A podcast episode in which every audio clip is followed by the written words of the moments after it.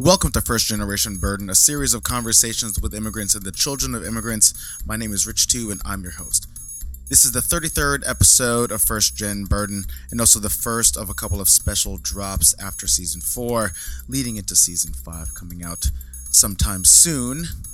Uh, this episode is a live one. It's another first gen conversation. It was recorded on September 12th at Parsons, the new school, and it's with Benjamin Evans. He's the inclusive design lead over at Airbnb.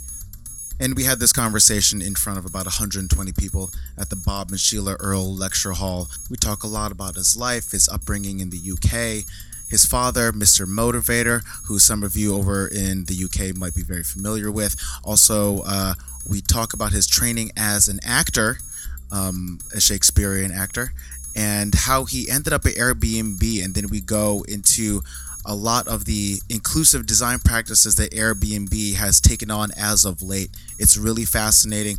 And also, we do a super rapid fire succession of audience questions. It gets really intense and it gets kind of spicy, but honestly, the really sick part of me loves that. So, hope you guys enjoy it. And also, shout out to AIGA New York for making all of this possible, for setting up the venue, and also for setting up the audio capture, which is always the toughest part for an event like this. So, Shout out to all those guys, the board making it happen. Here you go, episode 33, first gen conversation with Benjamin Evans. Hello, everybody. Welcome to the first event for AIGA New York's new season.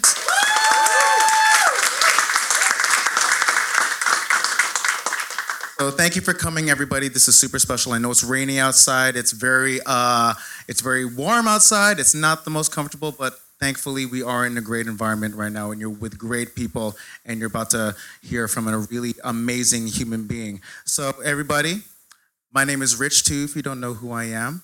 Um, and on behalf of aiga new york welcome. So for tonight's q&a we're going to do something different. If you're unfamiliar with it we're doing the pigeonhole uh, app website. You can just go right to pigeonhole.at and it will also stay on screen uh, so you don't have to take photos of that so don't stress it out. So on to our guest. So our guest tonight his name is benjamin evans. He is the inclusive design lead on airbnb's anti-discrimination team.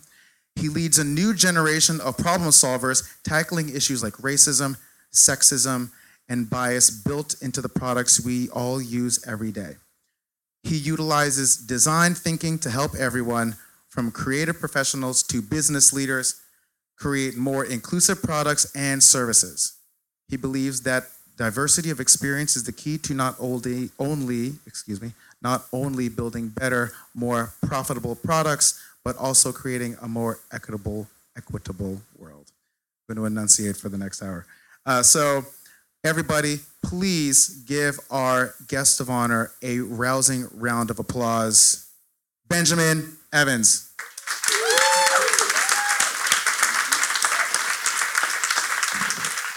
Thank you. Ooh, that's so much reading. Have you heard? When's the last time you did that much reading in front of people? I mean, a lot because I'm a professional. So. oh, but you sound so good doing it because you're British. It's because I practice. Yeah, that's true. that's true for those of you who are not familiar with the format of this podcast, with our illustrious guest, they usually tell us uh, to start a little bit about who they are, where they're from, and then we just kick off from there. Sure.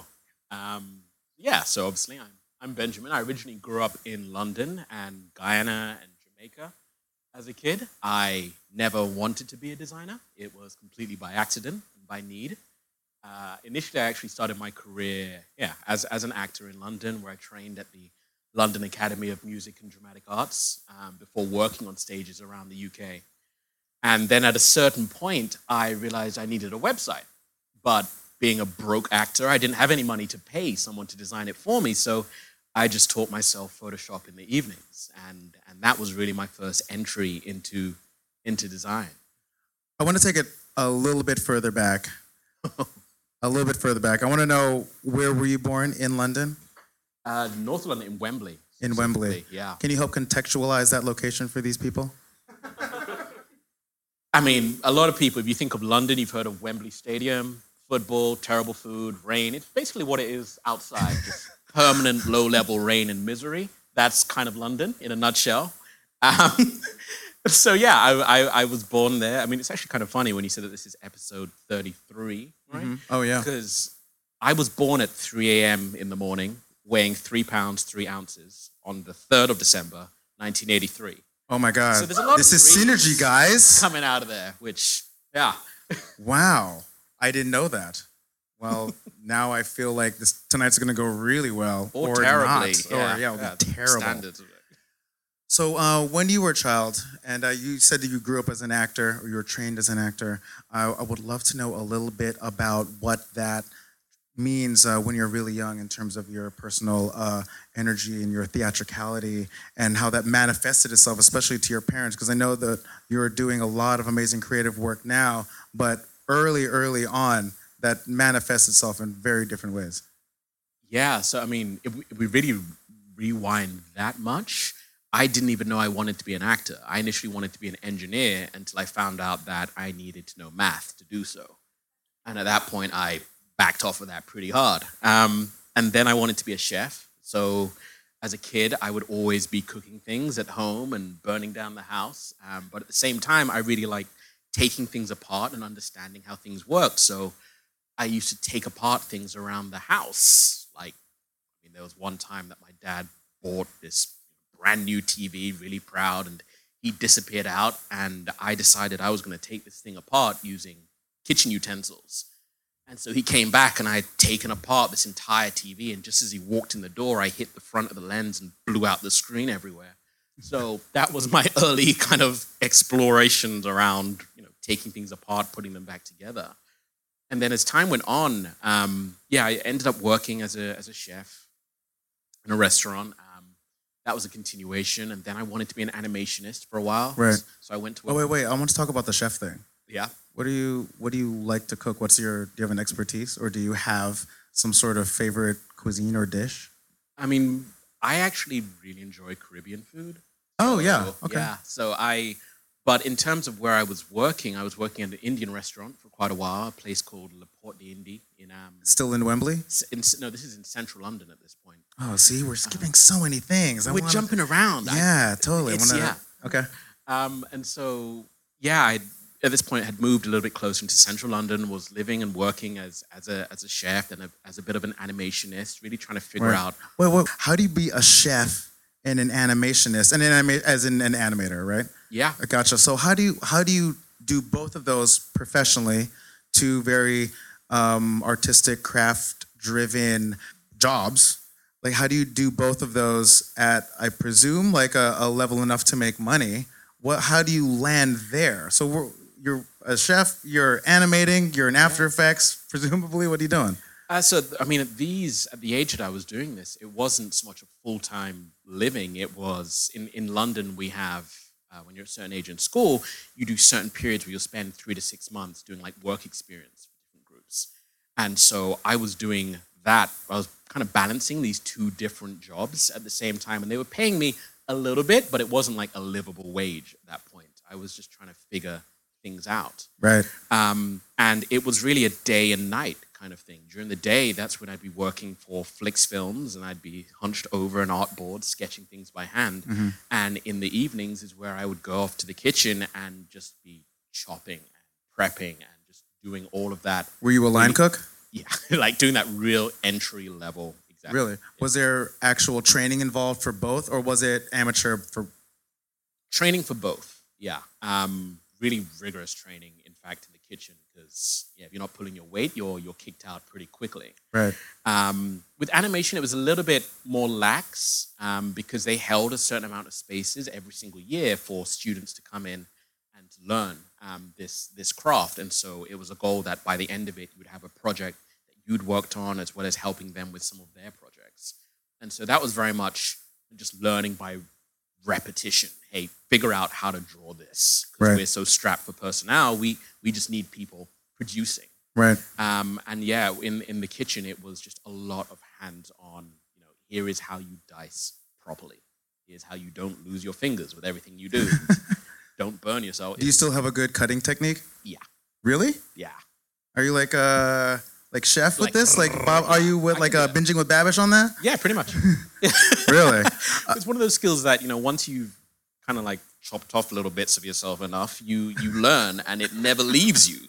You know, like once you burned yourself enough in the kitchen, you, you learn your way around the fire and Do you pain pain lodges in your memory. So do you have a a memory of uh, of a time when you had like a very painful experience in the kitchen? When did have you ever hurt yourself uh, professionally there? Pre- preve- um, I think it was on the on the first day. I wasn't paying attention, and I well, I was paying attention to one very specific thing. They were teaching dicing, um, and and I was just enthralled watching this blade go up and down, and I just kind of like you know stood back and I was like, wow, and I just burned my back on a stove behind me on a giant pot where they you know they just keep a pot of water going. Yeah. Um, and so yeah, I managed to back into that. And how old were you at the time? You know, I uh, late, early, late teens kind of thing. Wow. Yeah, I'm, I'm terrible with ages. We're at an age now where numbers are starting to be less meaningful. I feel. I'm, I'm except for today's young, three. That's so- the thing. Apparently, that means something. But um, so so during that time, so you're a chef and you're also an animator. Like for you, was it I'm gonna do this and then get out of that, or was it always uh let let's see how both of these play out? I was trying to find something that that sunk in, something that felt like it resonated on that deeper level. Um, you know, I've I've always been envious of people who kind of said, you know, I want to be X, and that's what they go off to school and they learn and they do, and that's that's their career. For me, it was always a let me try little bits of loads of different things because I mean, heck, even today, I still feel like I'm searching for that thing that resonates deeply enough that I say that this is me, this is my career. Right. So it was, yeah, I was trying out everything. You have such an eclectic uh, portfolio as well. It's true, and you also have such an eclectic uh, body of work and resume. I, I, I look and I think like here is someone who's very exploratory, very searching, um, and and that shows really in all the work. But also, I love the idea that you're working with your hands and that you're searching. Uh, there's a tactile nature to the things that you do. Am I incorrect in saying that? No, you. I mean, you're completely right. I, I think eclectic's a really nice way of saying confused. Like I was, like it was. I was. You know, I think when I look back now, there's definite through lines through my career, but it was very much you know trial and error with everything. And it, well, like one of the through lines was always about just wanting to understand things, wanting to take apart systems, whether it be how do things work in the kitchen, whether it be how do you take apart the different cells for animation, um, all the way through into design and understanding what a user needs. Like these are all things that just kind of fascinated me, and that's actually what led me largely into acting was wanting to understand people and myself more. So, so that's a great segue. So when you, Thank how did you? Well, hey, this is a this is a duo situation.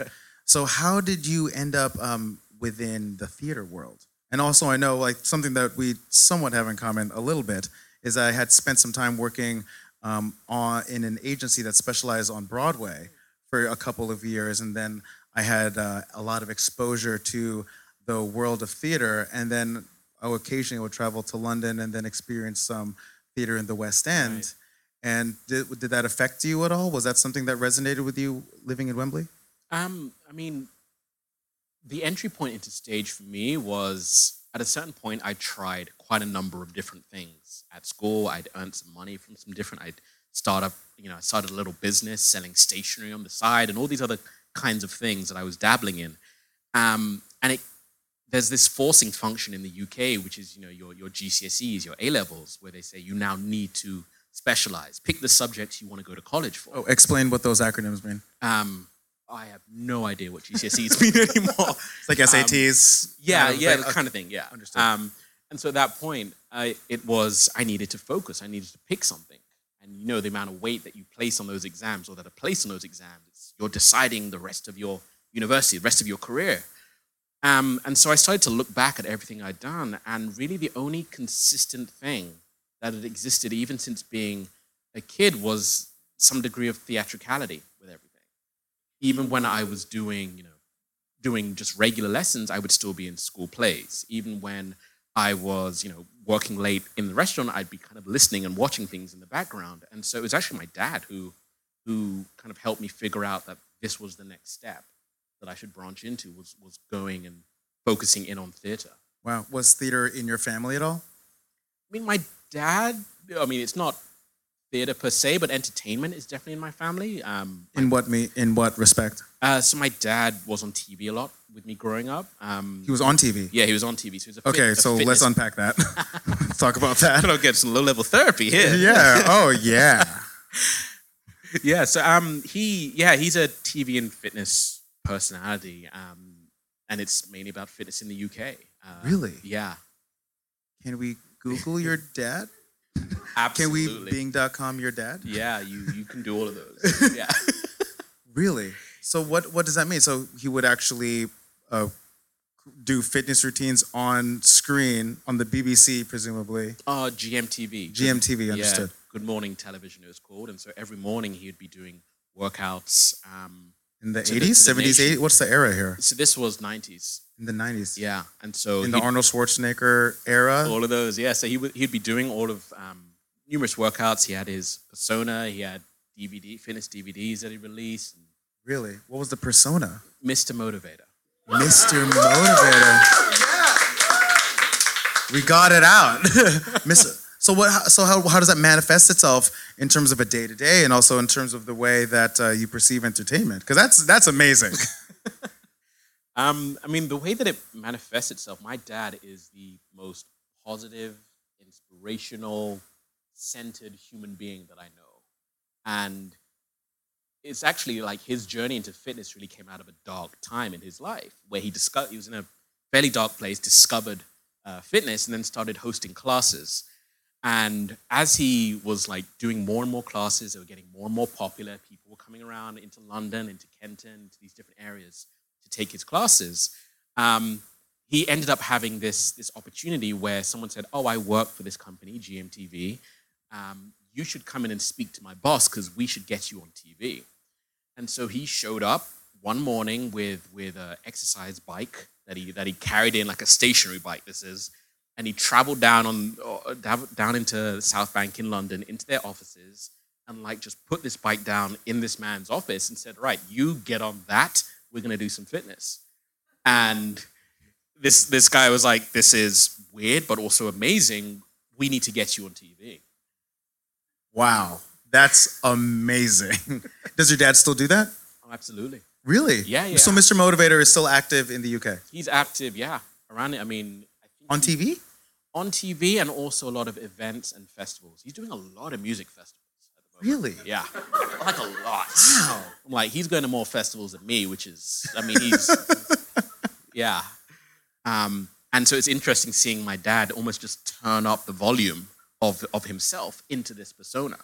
And so that just became a real fascination for me was more the characters. It was less about the name of the play or the playwright. It was less about the name of the show. It was more about, yeah, what is it like to, to be someone else and to be in that world for Right. a given point of time. So then, when did you first step on stage? Then. Oh, uh, when I first stepped on stage, I was actually hmm, probably about 13, 14 was when I first stepped on stage. Really? And I think it was The Wizard of Oz that I was in. What was your character? I was the lion. of course. Yeah. Um, that, that was one of the very first. Um, and then, yeah, every single year there would be multiple different productions at school um, that over time, you know, when it came to that GCSE type age, it was, I, I was really looking at a university, a place where I could train in, in theater. Because my dad was like, you know, if you're going to you're gonna go into this field, you need to be at the best. Right. And so in London, we have what are called the Conservatoire of Drama Schools. It's like, I think it's about 10 uh, drama schools that are just very specific, and they largely account for the majority of actors that you see coming out of the UK on screen. Um, and so I, yeah, I made a list of the ones I you know, thought would really intrigue me, and at the top of there were RADA, the Royal Academy of Music and sorry, the Royal Academy of Dramatic Arts, and Lam- LAMDA, the London Academy of Music and Dramatic Arts, um, and then audition for those. So how long were you acting professionally for? Six, seven years or so. Shows, plays, musicals. Like what were you in? Anything that this might resonate with this crowd? Probably not. I mean, I, I was an Othello and a number of other Shakespeare plays. Um, Is that the primary entry point for a lot? I, I assume it must be um, a Shakespearean theater. in the UK, yeah. Yes. Well, I mean, if you're in the UK and you've gone to you know one of these schools, absolutely. They're Have you all ever seen the rooted- Globe Theater? Have you ever been to the Globe? Absolutely, and was was at the Globe for a little while. And you performed at the Globe. Yeah. And so, like, these were, you know, it's all of these drama conservatoires, like, they are all rooted in classical training. And so everyone has a strong foundation in, in, in Shakespeare, in classical theater. And then when you branch out from that, you know, we're actually very light on TV and film training, which is, was an interesting dynamic to observe when I first kind of moved out to America and I was trying to make it as an actor here, was h- how much it's indexed in TV and film here, as opposed to the UK where it's indexed in, in theater. Do you have a couple of favorite lines of Shakespeare? I didn't know this. I didn't mean to put you on the spot. I mean, I, I obviously am meaning to put you on the spot right now because I'm asking you that, On the spot. but I didn't plan to. Um, but I planned to plan to had it the opportunity arrived. This is years ago. Let, me, let me think. Let me think. Um, You can tell me to shut up too. you need to shut up on your podcast. No, this is it's just the two of us. sure. Like, yeah, it's just like like Willard Smith said once. Um, it is the cause.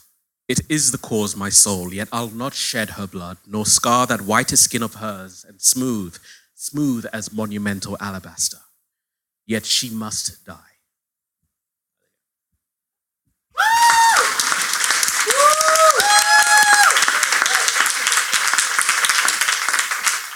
I know my ears feel great right now. uh, where is that from? I know I don't know enough about Shakespeare. That is from. Othello, where he is waiting in the bedchamber, uh, debating, internally conflicted because he needs to kill the per- he feels he needs to kill the person he loves. Can I ask why that's a line that you remember? Because it is good question. It's just a really interesting exploration of of love and pride and the effects that pride and feeling betrayed have on love. It's a real darker side to it that yeah, it's it's it's just fairly unique to Othello. Um, and also Othello stuck with me because it's one of the few, if only, Shakespearean plays that has a a black male lead, or a black Right. lead, should I say? Right. Um, and so yeah, it's, it's just a very it's a challenging scene to, to play. Um, yeah, that's it. Just sticks with me. Wow. What was the uh, what was the impetus for that, and also how did you get into digital design creation? Um, yeah, so as as an actor, needed a website. Wasn't working that much at the at, at the time, so I didn't have any money to pay a designer. So I taught myself design in the evenings. And what I built myself was kind of like an about.me page, but before about.me existed. And I showed that to my acting friends, and they all said, "Yeah, we we want this for our, for ourselves as well." So I started building sites for them. Um, and then at a certain point, I realized that acting wasn't well. It's actually on stage. So I realized that I didn't want to be on stage anymore. Um, that what I loved about acting was not the presentation part of it; it was the experience of understanding what it's like to be someone else. And so when that realization hit, again, it was a fairly quick snap of, okay, now let's double down in design and let's figure out how to grow a business at the same time. So then, how does that land you into Chile? Okay. Um, Hard certain- turn. yeah, hard turn. So at a certain point with that, I was in London, realized that London is, I love London, but it's cold. I'm like, why do I need to be somewhere cold if I'm working with a distributed team? So I packed up everything, moved to Jamaica at that point. Um, and after a while in Jamaica, continuing to build this, this, you know, this ad hoc loose agency, I realized that I could actually use my skills as a designer to solve a problem that I face as an actor, which is how do you find work? and so moved back to the UK and created a startup called GetCast, as in to get cast in TV and film, and found a co-founder. And then around about that time, I was looking for seed investment. You know, I'd, I'd been hustling, and because I already had a database of people who I'd been building landing pages for, that was kind of our seed user group. And by this point, you know, just through the extended networks, I was able to get several thousand signups. And I heard about Startup Chile, which is a program by the Chilean government where they give you equity free. Uh, at the time, it's fifty thousand dollars, equity free, and what you have to do is you have to move to Chile to build your business for a period of not less than six months. And it was really their way of forging connections between um, their entrepreneurial community and the rest of the world. They were trying to make uh, Chile the Silicon Valley of Latin America, South America. And so I heard about it, and the day before the, the, applications would, would, would due in, I, I put together like a little camera and a video pitch. And at this point, I was in a tiny studio apartment, so I had to try and create a little TV studio so it doesn't look like you know, my bed's pushed up against the wall and et cetera, et cetera. And yeah, I've just pitched the business, uh, sent it over with a deck that I designed that day, and found that I got in. And within within 90 days, I was in Chile. Wow. So uh, I would love to uh, for you to tell the audience a little bit about your experience there, and and also like essentially the crux of uh, why you're here in front of these amazing, talented people. Uh, walk us a little bit through how you got to Airbnb. So, so in essence, I was there. We are building the company. Um, sorry, actually, I arrived. The money wasn't there. I was one of their first classes, and so I'd already sold up sold up everything in my life, moved out to Chile, arrived, and the equity free money wasn't ready yet. And there was this sinking feeling because I'm running out of cash. I've got everything I own with me, no ties to the UK at this point. And so uh, I realized that there's a captive audience of startup founders. And so I created a pitch design, a, p- a presentation design company, and would be designing decks for them. Once the funds eventually kicked in, um, I realized that I was now kind of straddling two mini businesses but double down onto Getcast. Um, and then that gave me a bridge actually into San Francisco because that I started to present and to pitch and had all of these connections at this point, and then got into an incubator called Matter in San Francisco. Um, and that was again me getting deeper and deeper into into startup world. And I, after a certain amount of time, that's actually where I got a lot of design education. Was in this incubator. Um, gentleman called Corey Ford is the managing director, and he taught at Stanford's D School. And so I got to understand a lot about lean startup, about design thinking, about how to build products that people really love. Um, and you know, as it is with startups, you pivot a number of times. And by the time that we'd finished pivoting, I realized that we were solving a problem that myself and the team didn't want to solve anymore. And so, and again, I'm jumping forward a fair bit here. What I then ended up doing was uh, closing down that startup and deciding to actually go searching, go traveling in search of interesting problems. And that kicked off between like five to six years of every two to three months would pick a new city or a new country and would land and just live and work there. So I'd find a business that needed, that had a problem that needed to be solved.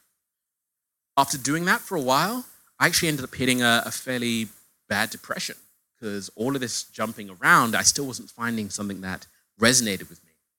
But I was writing about designing for different cultures at the same time, and I was designing in different places. That was still quite exciting. So I'm in this, this depression. I decide I'm going to create a project to bring myself out of it. Um, just kind of yeah, trying to use design really to tackle my own my own um, state of mind at the time. And so what I figured I would do is every day I would design something and I would share it out on Instagram. And the goal was to get 10,000 people to smile. And I would count a like or a follow as a smile. And I figured if I make other people happy, maybe that will help me um, come out of the, the mental state I was in. And, you know, by day, I think it was day 32, I'd gone from like zero to seven ish thousand people had liked or followed. And Airbnb reached out because they saw one of my posts. I'm like, do you want to talk about design? Was like, well, yes, I do want to talk about design. And that's, yeah, that kind of, from that point, it was, you know, the fairly standard, let's interview. Right. Um, they set me a design exercise. Um, an Airbnb's design exercise at the time was. Can we, can we take it one step back? Sure. I'd love to know about the experience in Chile that you had specifically um, with, uh, with the closed door. Oh, okay. So, um, yeah, when I, when I had arrived there, uh, I'd, I'd booked an Airbnb as a place to stay and I'd had a great conversation with the host, um, all via the online platform, and jumped on a plane, flew across the planet, dragging my suitcases, my life behind me. Uh, arrived late at night, wandering around, fairly lost because I don't speak Spanish and uh, I couldn't find the house. And eventually, I found the front door, uh, knocked on it, feeling that real kind of relief that I'd found where I was going to be living for the next few months. And she, in essence, told me that I couldn't stay there because I'm black. And in that moment, it was this kind of like gut wrenching rejection. I mean, that night I, I slept on my suitcases in a local park for a couple of hours. Um, it was fairly early in the morning by this point. Do you speak the language? No. And so I, I contacted Airbnb, um, obviously, and they were amazing about it. They, they found me a hotel for the very first night and then like a wonderful place to stay beyond that. And they ensured that that host was not hosting on the platform anymore.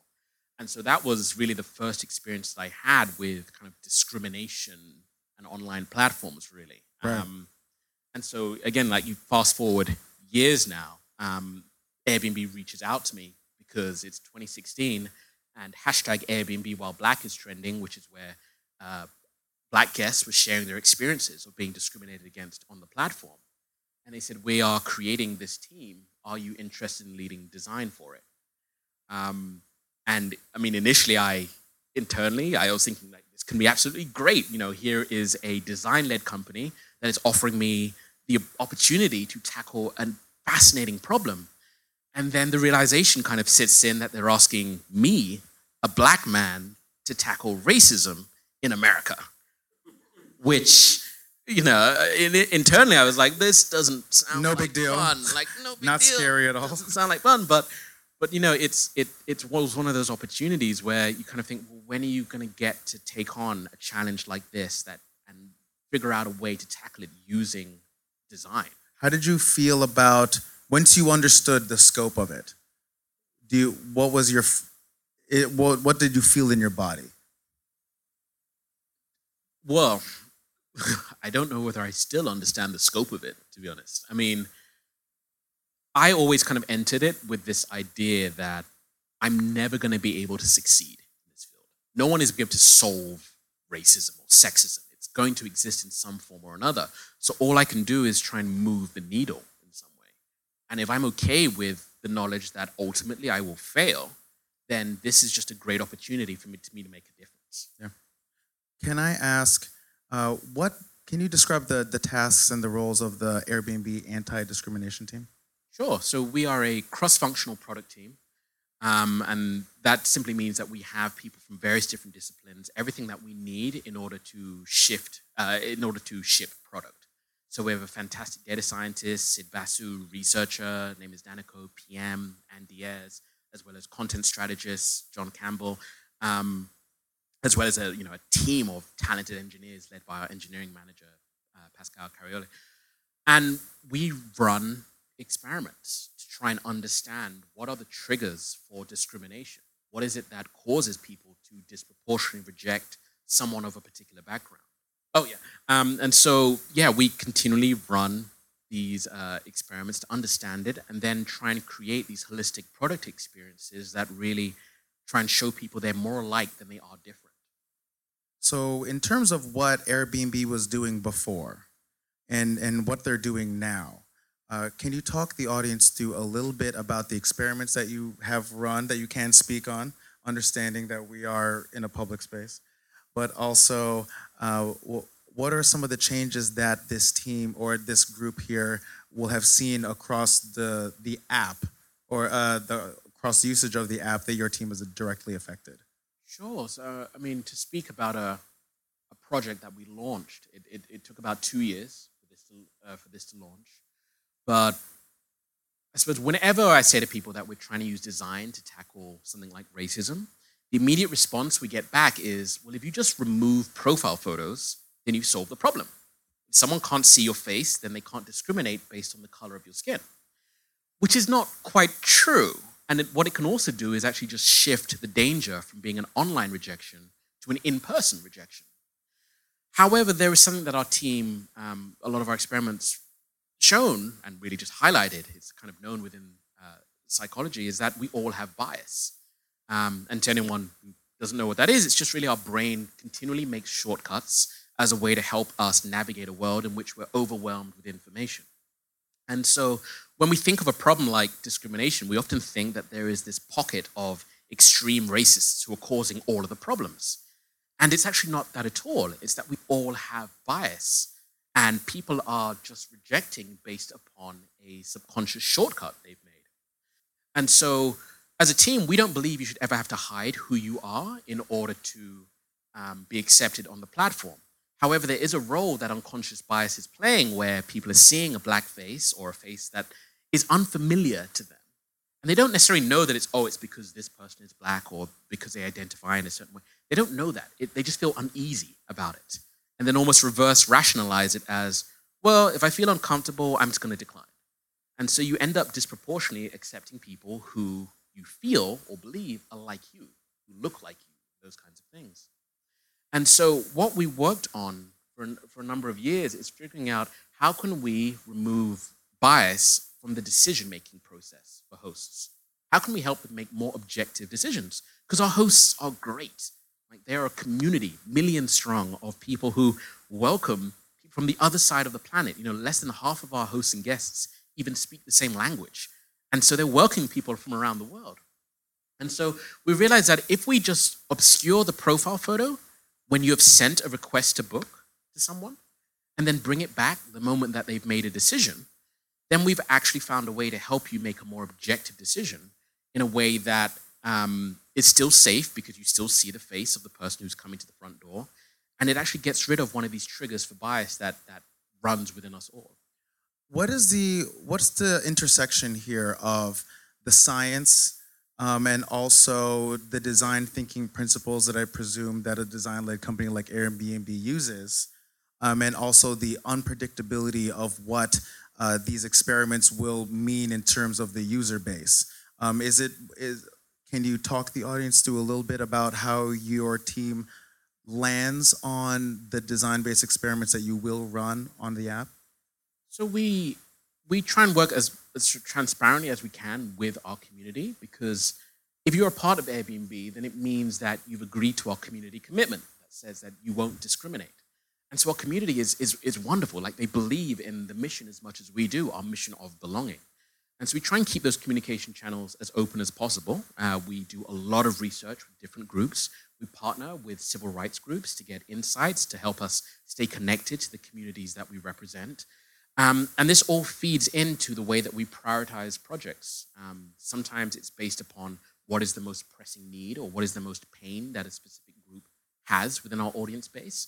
Um, other times, it is things that we know if we make a change now, we will see benefits in three, five years. Like profile photos is something that has an immediate effect, but also over a much longer period of time, where we're bringing our community on this journey and helping them understand that you can accept a much wider variety of people and have amazing experiences if you're willing just to kind of acknowledge that we all have bias and to not let it get in the way right. of, of you building and growing uh, your, your business something that I thought like uh, Lisa was uh, a visible change in terms of the company's uh, design-based practices.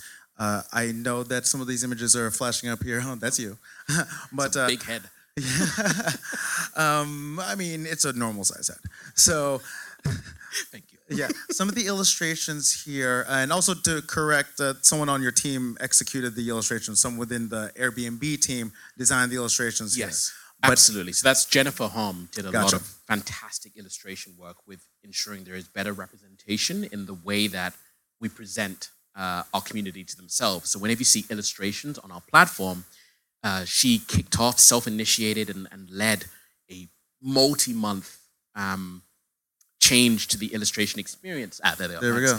Um, where initially our illustrations used to be very simple and not really representative of the communities in which we exist.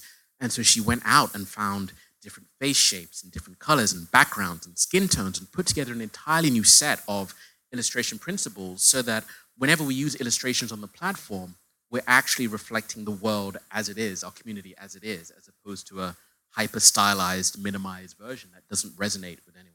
The idea that you're reflecting the actual users and reflecting the user's world as opposed to some sort of uh, fictitious reality. Is that something that is ingrained within Airbnb's design practices because of your team, or is that was that always something that the, the they thought they were doing, but were, hadn't quite landed on the right way to do it? It predates our team. Understood. Sure. Yeah, and it's one of those from from day one when the company was founded. There was always this idea of being hyper local but yet global at the same time. And so, really connecting with the communities that we are in and finding ways to have a lot of representation in the imagery that we use um, is something that our photo ops team does a fantastic job and has been doing a fantastic job of. But you know, there are still rough edges around parts of the experience, and these are just things that takes us and would take any company to understand.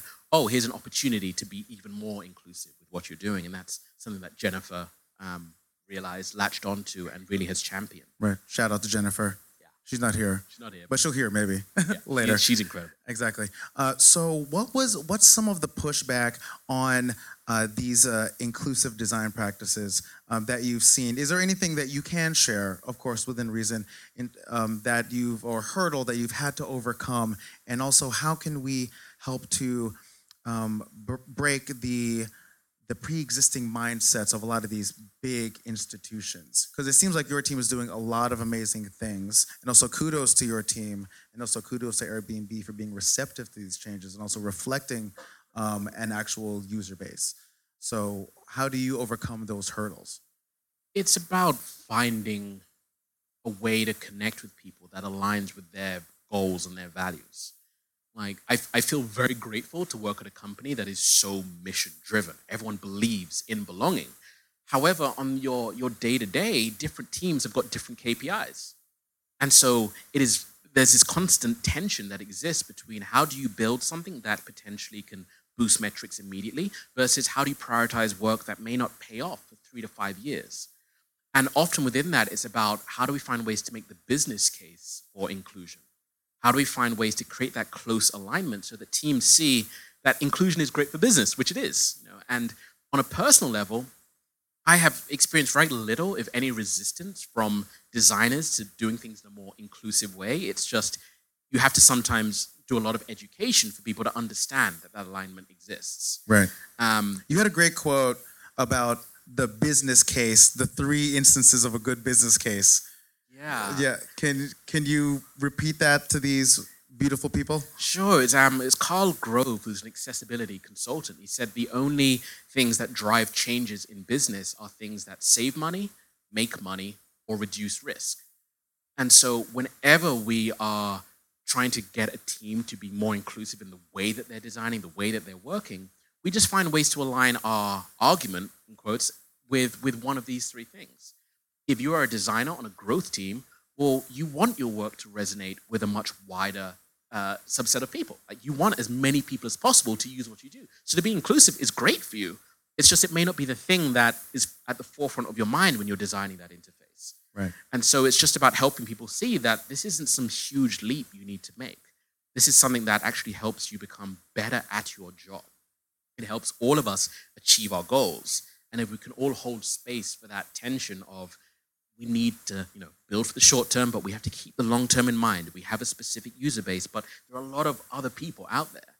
Then we're much better and more equipped to actually handle that, that negotiation and build more inclusive products and services. What do you think the role of social responsibility is for a designer in any case? I believe that we should take extreme ownership over these things. Um, speaking uh, personally, I, I feel that we're in a very privileged position to be able to design things that will become the new standard over tomorrow.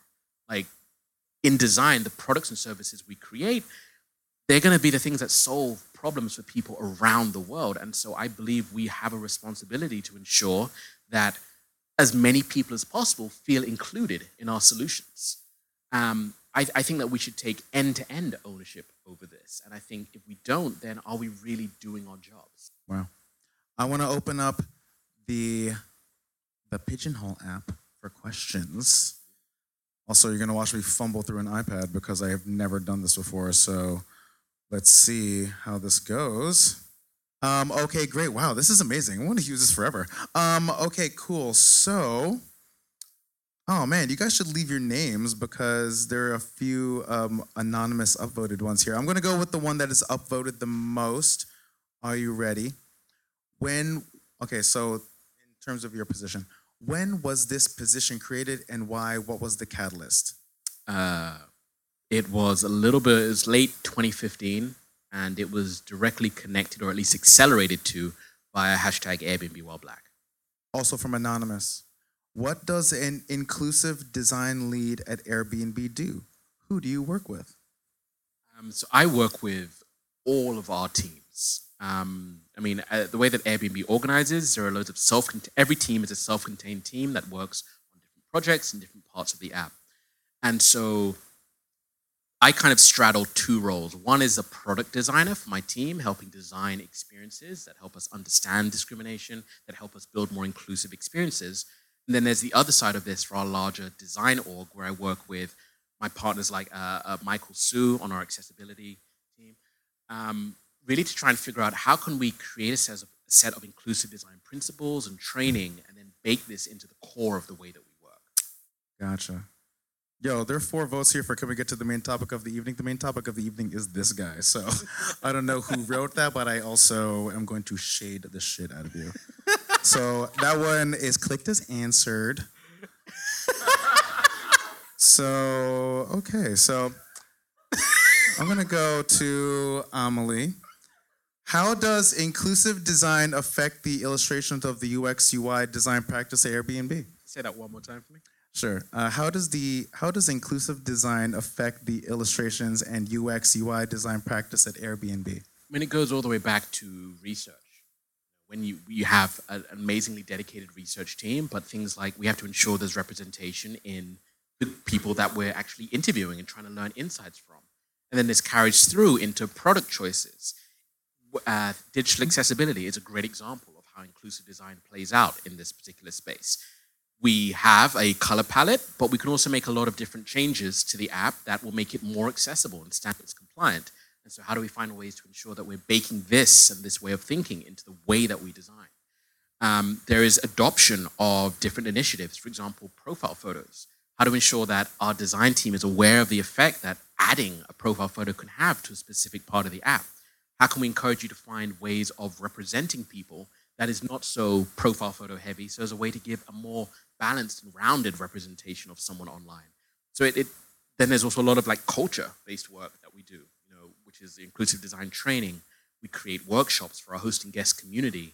We it's it's far reaching because there aren't that many known solutions to this problem. And so we're very much taking a spread bet on a number of different projects and areas that a lot of them fall outside of the existing work of a product team. because we want to find out well what's going to work and how can we do this with our community hmm. does your team also address issues around accessibility both in the app and at the at airbnb for users with physical disabilities. I know they do but could you speak a little bit about that? Sure. So we have an amazing digital accessibility team um, led, led by michael su and diane co. They've just expanded it again so they have i think it's like eight people now. Um, and the goal is to really ensure that all of the platform is AA compliant. And so Michael and his team have done so much work with ensuring that our design language system, the building blocks of our platform, is as compliant as it possibly can be so that as designers, just by using this framework, the platform is accessible. Um, in terms of uh, physical disabilities, guests with physical constraints, we also have an in-home accessibility team um, that was created around about, I think it was a year ago. And one of the major releases that they led, uh, Shrin Mathrapali is, is the PM for that team, was a set of accessible features, uh, filters. So it lets uh, guests who have some kind of disability be able to search for homes that have features that meet their needs. So if you need a home that has step-free access or grab rails uh, in the bathroom or, or, or ramps, like you can find homes, and that's because of the work of this team. How big is your team? We're 10 at the moment with 10. our extended partners. So we have we have a lot of partners in different teams. so core. So from a relationship perspective, of the size of 10 members of your team on the anti-discrimination team, what is that in relation to the broader scope of the teams that you touch. Can you speak a little bit about that? Like the the uh, David versus the Goliath? I'm not sure I understand. So in relation to your team presumably touches a little bit of everything, right? Yes. So there are 10 members on your team. Mm-hmm. Um, how many other teams do you have to interact with? Oh, so we're actually in a position now where we're actually trying to shift from being a specifically a product team into more of a service team because we realize that there needs to be more than us tackling this. And to do that, we have to find ways to empower all of our teams, all of our ICs and leads around the company with the insights that we have that we have generated. And so what we're actually doing a lot of at the moment is getting into the planning of other teams. When there's quarterly planning, when there's half planning, when there's yearly planning, we get in with them to help ideate projects to their roadmap, to help give them insights that guide their roadmap towards more inclusive choices. And so, I mean, in the past year alone, we've grown from regularly working with, you know, three to four teams to like 12, 14, 15. At last count, it was 22 teams is who we collaborate with in Wow. some way. That's a lot. What has been the worst part of your role as an inclusive design lead? Knowing that Give us the dirt. I think for me, it's it's kind of goes back to what I was saying before. It's knowing that I will fail far more than I will succeed, and how difficult it is to actually quantify success in this field. You know, the more um, groups that you try to solve for, the more you realize that there are even more people who are not being solved for. And you know, when things get even more intersectional as the way that we work, it just becomes this, you know, how do we succeed? When and it's it's one of those things that I struggle with because I'm very much a goals driven person.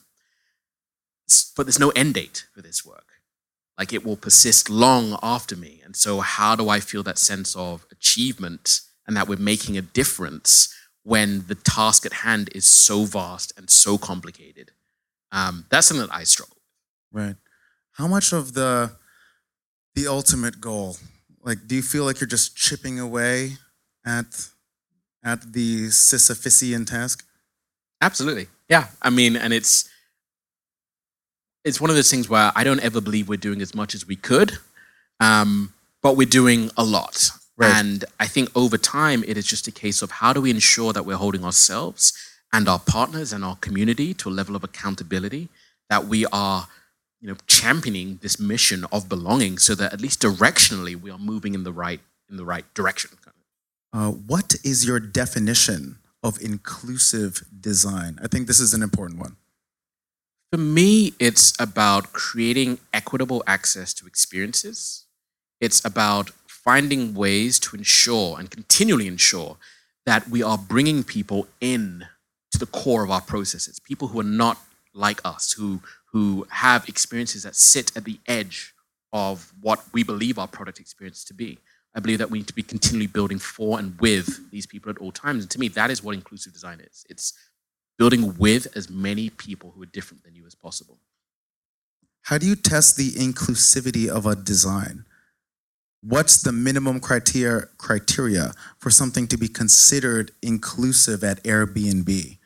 It's there isn't an end state this. So your design will never be inclusive as an end state. It's just more inclusive kind of thing. Right. Um, so like you can have, if we talk about digital accessibility, um, there are very clear guidelines with things. So if this web app is standards compliant and it meets A or AA or AAA standards, well, that's a great benchmark. And so in terms of our product, we're aiming for this AA standard with every single thing that we do. In other areas, it is more challenging because the goalposts continually move. Um, I can't speak too much about how we define those goalposts um, because we are continually discovering and redefining them as we go along. Um, but yeah, it's a challenge. Sounds like it's a challenge that we'll continue to try to serve. Do all this is from Zapong. Hello, thank you. Hey. Um, because you have done so many different jobs and have so many different roles, does it actually make you um, easier to let things that are not working go instead of just you know diving deep, beating a dead horse for It does. eternity? Yeah, no, it absolutely does. Um, there is something that has taken a really a lot of years. Is actually for me to learn how to let things go because after a certain amount of time, I was just kind of accruing like skills and projects and different ways of working, and and it just becomes too much to try and hold on to. And so something I was very purposeful about doing when traveling, which actually when I started traveling was was understanding when do I need to let go of something? When have I learned everything I can? When how can I define this is my area of control and be willing to say everything outside of that I can't do anything about. I need to let it go. Do you work out with your dad? It's a great question. All want to know. it is a great question. I actually do now. Really? Um, yeah. So growing up, and this is kind of a a, a, a, real moment of joy. Uh, growing up, I was a really fat kid. Like um, four years ago, I was hundred pounds fatter than I am now. wow. Four Uh, years ago? For sorry, five years ago. My bad. Five years ago? Yeah. Um, and so over the course of about a year, I discovered my love of of fitness and my love of body and self and those kinds of things. And so over the course of about a year, I you know I went from you know kind of struggling and wheezing with stairs to you know running 10k every day and running oh marathons. God. And at that time, once I'd done that, I, I actually took my dad up on an offer of training with him. And we do work out now. It's a total joy. How often? Um, well, I've rarely, I don't live in the same country as him. Understood. Oh, yes, of course. Yeah, so um, I mean, I'm actually planning a trip for us coming up soon. And so it should be interesting. Whenever we're together, like a couple times, definitely. That's really cool. Well, yo, we we should applause that. That's really cool. I love that. I'm I'm gonna try to work out with my dad now. Do you have a social justice background, also by anonymous? Do you have a social justice background? Does Airbnb ever consult with activist groups to help develop programs or initiatives? Do you separate the personal from the political in a corporate setting?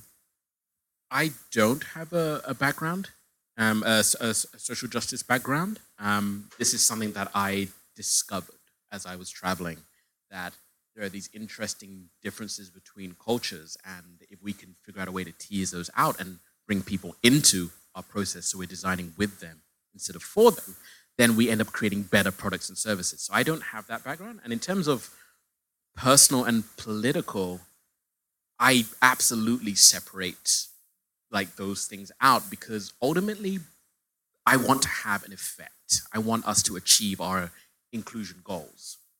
And when you kind of walk into the room with a personal agenda, it kind of puts up a barrier between people. It seems like you have something and it creates this tension. And I something I kind of realized a, a while back, if you're willing to not have to be right, more than often you will get your own way.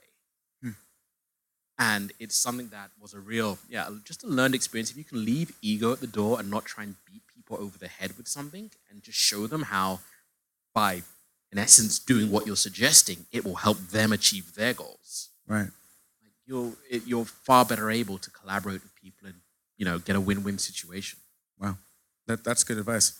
Um, very very useful. So also by anonymous, does inclusive design team does the inclusive design team build before or after Airbnb Airbnb accused Ford numbers of discriminations? How exactly does Airbnb handle the loss of trust between the company and users? Uh, we're in a constant state of building trust and rebuilding trust. Um, there are events that happen in the world because, and this is something that I, I definitely want to drill into a little bit, is that these are not Airbnb problems. Like, these are things that exist within us as humans. we all have bias. We all discriminate on to, against certain groups. And it's just that these behaviors manifest whenever you bring together enough people or people from different backgrounds. And so that's why you see this on social networks and you see this in in different apps and you see like you know machine learning that is disproportionately um, affecting underrepresented groups uh, self-driving cars that are more likely to hit black people. Like you see these our biases play out in all of the products that we create and so it's not a specific airbnb thing. Mhm. it is it is a human thing. It's just that we have chosen to tackle this and we do fail sometimes absolutely. Um, but i feel proud that we keep trying and we admit those failures and we partner with groups Right. to hold us accountable. What are some basic level things that uh, learnings that people here this uh, amazing group of people here can take to other corporations that can help them? Uh, what are the tools that you can provide them to tell their teams superiors um, other you know people in their ecosystem to help uh, offset bias? I think the the simplest tool that I that I love to share with people is just the power of a question. And that question is who are we missing?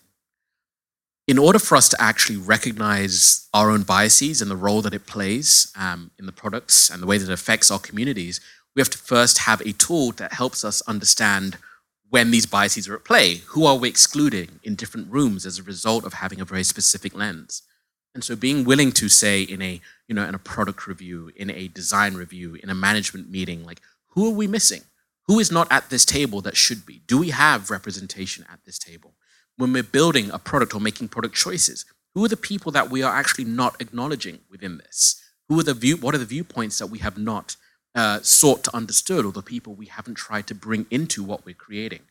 It's it's it sounds deceptively simple, but if you just ask this question early and often, you actually solve so many of these problems before we bake them into the products and services that we then scale to millions of people. Um, and I'd also say, like, don't try and do this work alone. Um, you need allies. You need people who believe as you believe. And deep down, we all absolutely believe in belonging. We all want to belong. That's why so many people are here listening to podcasts that you've created, is because we have this sense of Listening to you. community and belonging Right. and and because of that, um, we often all believe very similar things, but because we don't explicitly state them, it's hard to know. We feel like we're alone. I feel like I'm the only one who cares about um, the rights of a certain group. When actually, no, there are loads of people. You just need to kind of speak up and and give them the ability to discover that you Right. exist. I think what you're touching on is so interesting because the the ability to exist and the reason why I wanted to talk a little bit about your history is because to understand the person as a human being creates the context with which we can both empower ourselves and empower other people. Absolutely. Yeah, so I'm a big believer in that, and uh, no, it's, it's really powerful thoughts. Um, I want to ask a piece of a question here. Um, can you talk a little bit about your design process, but very importantly, how do you navigate this industry as a person of color? there's a kind of an interesting nuance um, within the second part of that. You have to remind me of the first part in a second. But um, moving to America, there's an interesting adjustment that I found I'm making because I'm black, but I'm not African American. You know, the UK has its own civil rights movement and its own struggles with discrimination, but it's very different what's in America. And so coming in, I it's something that I actually believe has uh, given me skills that mean that I'm able to do this job is because I haven't had to live as much of a painful experience being an African American as, as African Americans have in, in the US. And so there is a certain detachment that when I first joined, I was able to bring to the way that we're thinking about. And something I struggle with is now there's this integration happening where the longer I spend time here, the, the deeper I'm identifying with uh, different communities and the more I'm experiencing and learning about about that, it, it, it's a challenge. It's a, it's a it's something that I haven't figured out. I struggle with it. Um, what was the first part of your question?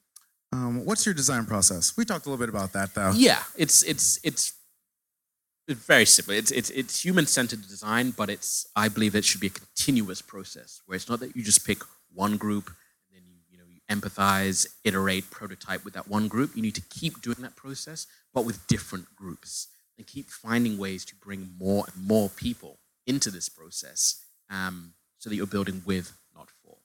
a little bit of a follow up here. Um, yeah, ooh, coming up on uh, last 10 minutes. So you have a team of 10 people. How are you working to evolve and grow the team? And how can I become the 11th?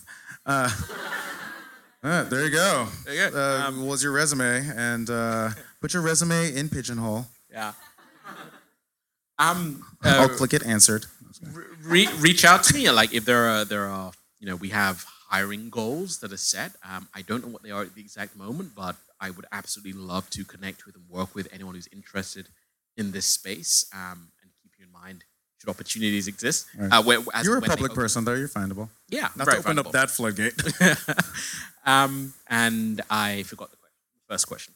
um, s- how are you working to evolve and grow the team?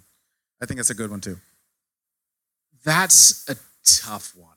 Um, I don't believe that, but well, I suppose my ideal state is for there to actually not need to be a team.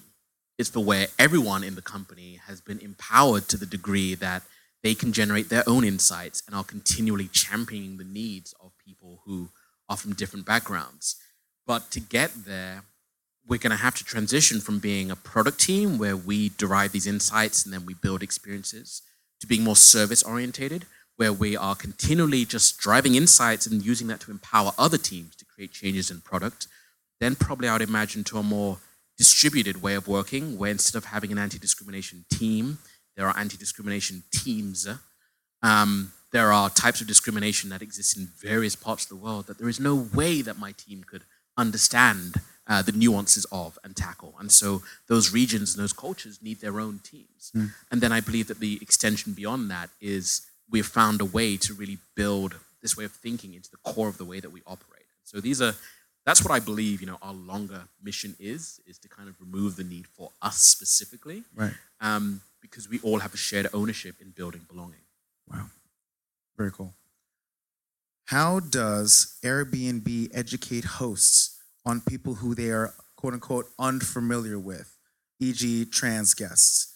How does Airbnb give them the language to understand the complexities of gender and expression? I think that's a great question.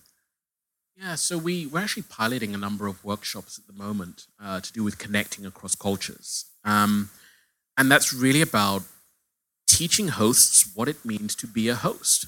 What does it actually mean to have someone from an entirely different background in your home? And how can we help you navigate these cross cultural differences that can result in discrimination events, or at least people perceiving something to be discriminatory when it's really just a misunderstanding uh, based upon these cultural differences? Um, specific to the trans community, we don't have a specific program right now. We have internal affinity groups that are working on those on those kinds of things. But when you look at the scale at which we operate, it's something we have to be very careful in the way that we roll it out because in every single, sometimes in every city, it's very different the public's reception um, to people from different backgrounds. And so it's something that we're doing very carefully and, and, and considered. And with that community, we're trying to find out what is the best way to do that. How do you straddle the line between inclus- inclusivity and tokenism? I think, Do I- you do you feel also? I'll be honest. Do you feel that's a good question? it's something I kind of struggle. 'cause I, I kind of think there's an element of tokenism that you just have to kind of keep going through. Like tokenism to me suggests that there's a surface level of understanding about someone or a group, and you do have that initially until you have pushed people further and they get that depth of Right. understanding about someone. And so I believe that, yeah, initially, I mean, you know, I'm I'm a black guy trying to tackle discrimination Right. in, in, in at Airbnb. Like there's an element of tokenism within that.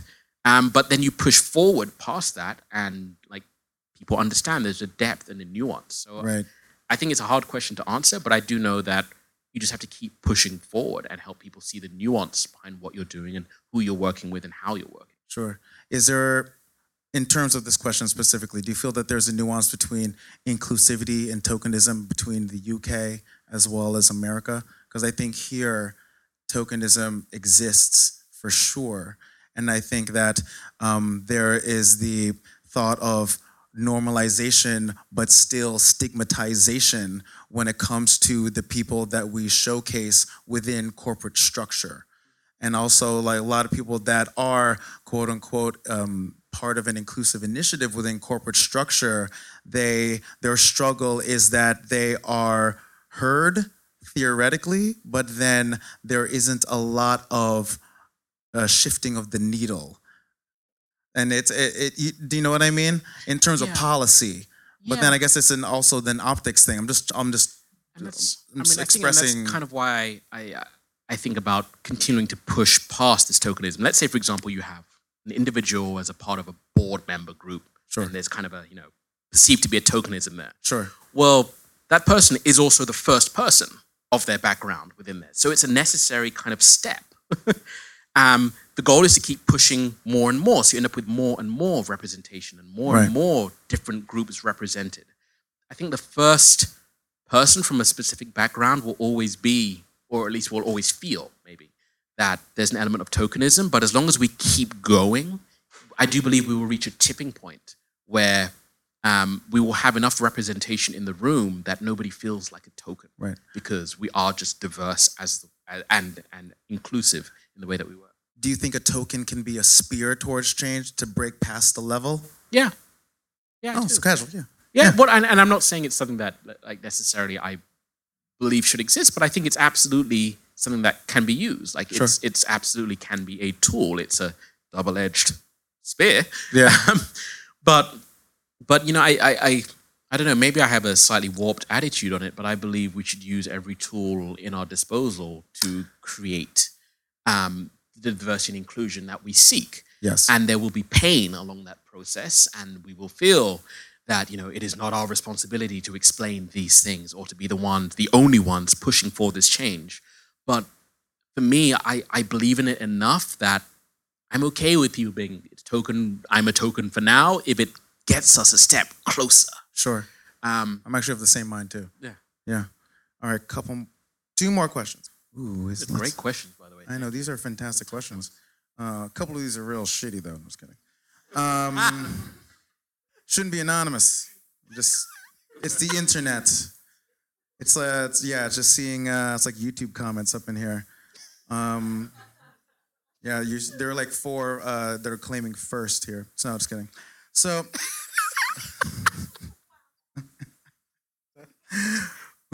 Um, okay, so do you feel that Airbnb is effective? Oh wait, no, I don't want that one. Forget that. Sorry. See, also there should be, in, from a user perspective, if there was a way where I could click so all the upvoted ones could surface to the top, that would actually be a really good feedback for pigeonhole.at. Where's the sorting function? top top right normally Top voted. Where? Where on here? Where? Won't they? They should color the button. yeah they probably should They really sh- actually they should color the button and or uh, you know blow out that type just a little bit. Are there any specific projects at Airbnb that you're proud of? I mean, this probably sounds a bit meta. I'm I'm very proud that our team exists for a start. Um, I'm very proud of the work that the in-home accessibility team did to launch a set of accessible features. Um, I'm very proud of avatars as a work. I'm very proud of the community commitment that we created um, in the wake of some of some of uh, these discrimination experiences. You know, overtly stating to the world that we believe in belonging and we stand against discrimination is something that I haven't really seen that many companies be very overt about up front. Uh, yeah, those are a couple. All right, so I'm gonna ask one last question because some of these do feel a bit repetitive. Because you work at Airbnb, where where do you love to travel and what excites you when you do travel? Uh, I'm gonna end on something very positive. I love traveling anywhere that I don't speak the language. There is something that I love about being able to walk around streets and not understand a single thing. It kind of lets me reset um, my place in the world that I am tiny, kind of thing. Um, Kyoto jumps to mind for me, um, just because it's one of the times where I was able to get so lost because English just. A lot of the places that we travel, English is kind of a second language, and so you can kind of get by when I was in Japan, like no, that that wasn't a thing at all. and so yeah, it's it's that difference of cultures. Um, South America, like Argentina, was also wonderful. Um, Bali, Thailand, yes, those those kind of um, cultures that are dramatic. I feel are dramatically different from what I grew up experiencing. Um, I, I find that they just really help me reset my space, my, my mindset in the world, and help me connect with very different people. I'm gonna lie. I'm gonna have one last follow up on that. What is something that you feel is a commonality among the places that you have been to, because you are a world traveler, and also in within your experience at Airbnb, a place that facilitates world travel as well as facilitates a global community. What are some commonalities that you have seen that can speak to how we are all human beings? So, fortunately, this is going to come across a bit like drinking the company Kool Aid, but there is this idea of, of belonging that I think is quite fascinating. Because when I look at Airbnb as a platform, for me, it, it doesn't really make sense. You know, if, if your average person does one vacation a year, then that means you're placing the trust of this entire vacation in a person who you have never met in person. And so you're flying yourself and usually like an entire family across the world to stay with someone where, you know, less than half of our hosts and guests even speak the same language. And so that as an idea of like trust that that can actually happen, um, to me is a real testament to the fact that we like to make people feel welcome. That this notion of of being a host and helping people feel like they belong is is something that is, is present in all societies. And that's actually, you know, largely is one of the main reasons I joined Airbnb is because we're one of the few companies that tries to help us recapture the sense of community. We connect you online so that you can meet offline. And so many of the great experiences I've had have been as a result of people making me feel welcome and me being able to make them feel welcome. A, a case in point is right right here. We, you know, I feel very welcome in this instance. And that is a universal that I think needs to be celebrated. I agree. Benjamin Evans, thank you so much you. for your insight, your wisdom. This guy just came from a plane last night. I don't know if you slept at all, but you've given us so much. Thank you so Uh, much. thank you for having me, and thank you, yeah, Rich, and to AIGA. Thank you. That was an amazing conversation. That might actually be the most nuanced conversation that I've had about inclusion and design uh, in a public space or even a private one. And I thank Benjamin for for coming through and being so open and receptive. Got to admit that the comments were a little spicy, and the Pigeonhole app wasn't in love with it, but also I like being kept on my toes. So for those of you that don't have patience to attend an intellectual conversation between two people about design and and inclusion, then I don't know what to tell you. Go to some other event. So anyway, you can find this podcast at Apple Podcast, Spotify, Anchor FM, Stitcher, SoundCloud, wherever you get your podcasts. Please write us and drop a review. It helps spread the good word. Go to firstgenburden.com for all the episodes. On Instagram, we're at firstgenburden. You can also find me, your host, Rich Tu at rich underscore TU. Again, this was a special drop for First Gen Burden, aka First Gen Conversation Part 2. Thanks to AIGA New York for producing this event. Everyone on the board of directors, Stacy, Joe, um, everyone made this possible. It was so awesome. Thanks to Parsons, the new school, such a great venue. Would love to do another event there again. Would highly recommend to a friend. Thanks again for checking out episode 33, special drop.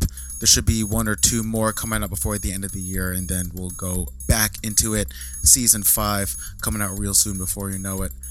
Until then, be safe, everybody. Bye.